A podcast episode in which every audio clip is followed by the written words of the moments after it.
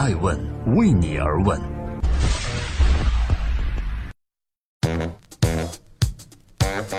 Hello，大家好，这里是爱问每日人物，每天八卦一个风口浪尖的商业人物，我是爱成。今天我们共同关注百度李彦宏失去的大将，他是谁呢？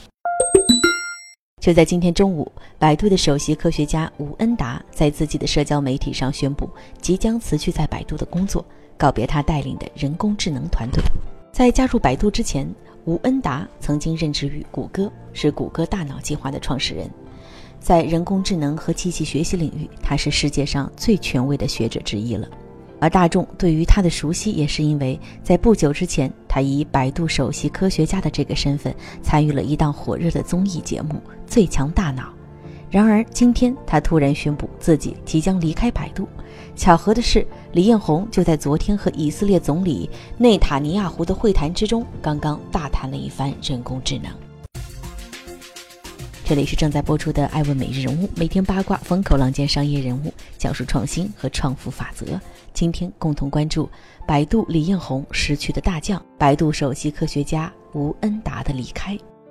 李彦宏最近在公开场合的谈话中，几乎每一次都不忘说一下人工智能这个话题。在昨天，他在与来华访问的以色列总理内塔尼亚胡的会谈中就提到。百度从本质上就是一家科技公司。十七年前，我们在初创公司之时就专注于招聘科技的人才，我们也做了大笔的投资去投向研发的部门。可以说，研发和科技是我们公司的核心所在。李彦宏表示，人工智能是比互联网更加先进。在他看来，互联网只是开胃菜，人工智能才是主菜。而在李彦宏昨天谈论人工智能，今天百度人工智能的负责人就辞职了，这样的反差让很多人感到震惊。吴恩达在他的公开信中还不忘夸赞了一下百度和李彦宏，他说：“百度这家公司是在人工智能各个重要领域都拥有世界级专业水准的公司。”他还提及李彦宏是一位高瞻远瞩、清晰看到深度学习技术巨大价值的大公司的 CEO。也是全球人工智能领域最优秀的 CEO 之一。这里是爱问每日人物，每天八卦一个风口浪尖商业人物，走进大咖内心世界，探索创新和创富法则。今天共同关注百度刚刚离职的人工智能负责人吴恩达。在赞美百度和李彦宏的时候，人们注意到，在加盟百度之前，吴恩达之前的公司正是另外一家以搜索引擎起家的巨头谷歌。谷歌公司成立于一九九八年，百度成立于二零零零年，在相当长的一段时间内，至少在中国大陆市场，这两家公司曾经好好的竞争了一番。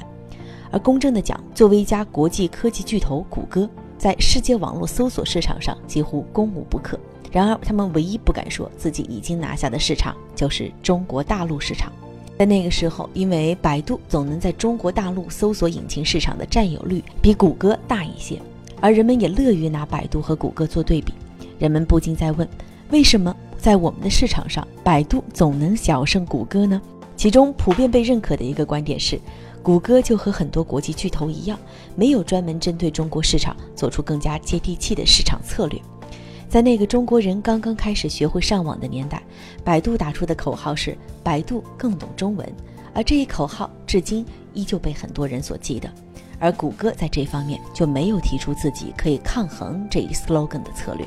另外一个重点就是，百度在那时不仅仅做搜索，它在做搜索的同时又发展了 MP3 下载业务，更推出了贴吧这一个拳头产品。这些搜索以外的产品也帮助百度发展了不少的用户。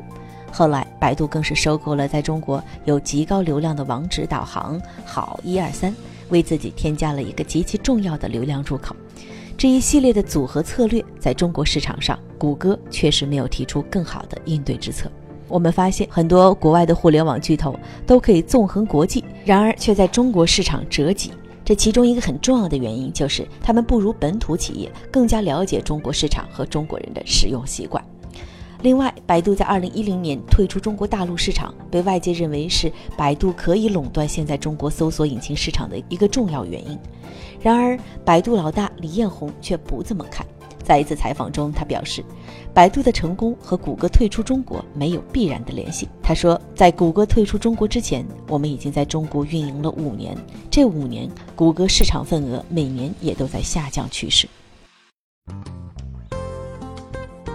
在今天爱问每日人物的最后，我们想说的是，吴恩达在百度主要从事的人工智能方面，在最近这段日子里，BAT 谈论最多的莫过于人工智能，而谈的最多的公司莫过于百度。百度在这一领域的竞争上又一次对上了谷歌，这是一个业界普遍公认的代表科技未来的领域，也是一个绝对的创新行业。那这一次，百度和谷歌的竞争又会如何呢？李彦宏在谈论创新时说道。其实我们是对失败做好准备的。我们之前做了很多的尝试，每一天都是如此。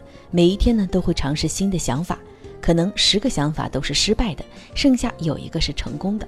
但是我们通过这一个成功的案例，就可以获得丰厚的回报。可能成功率只有百分之十，但是一旦做好失败的准备，我们就更愿意去试错，从错误中学习经验。这里是艾问每日人物，艾问为你而问，让内容有态度，让数据有伦理，让技术有温度。爱问是我们看商业世界最真实的眼睛，记录时代人物，传播创新精神，探索创富法则。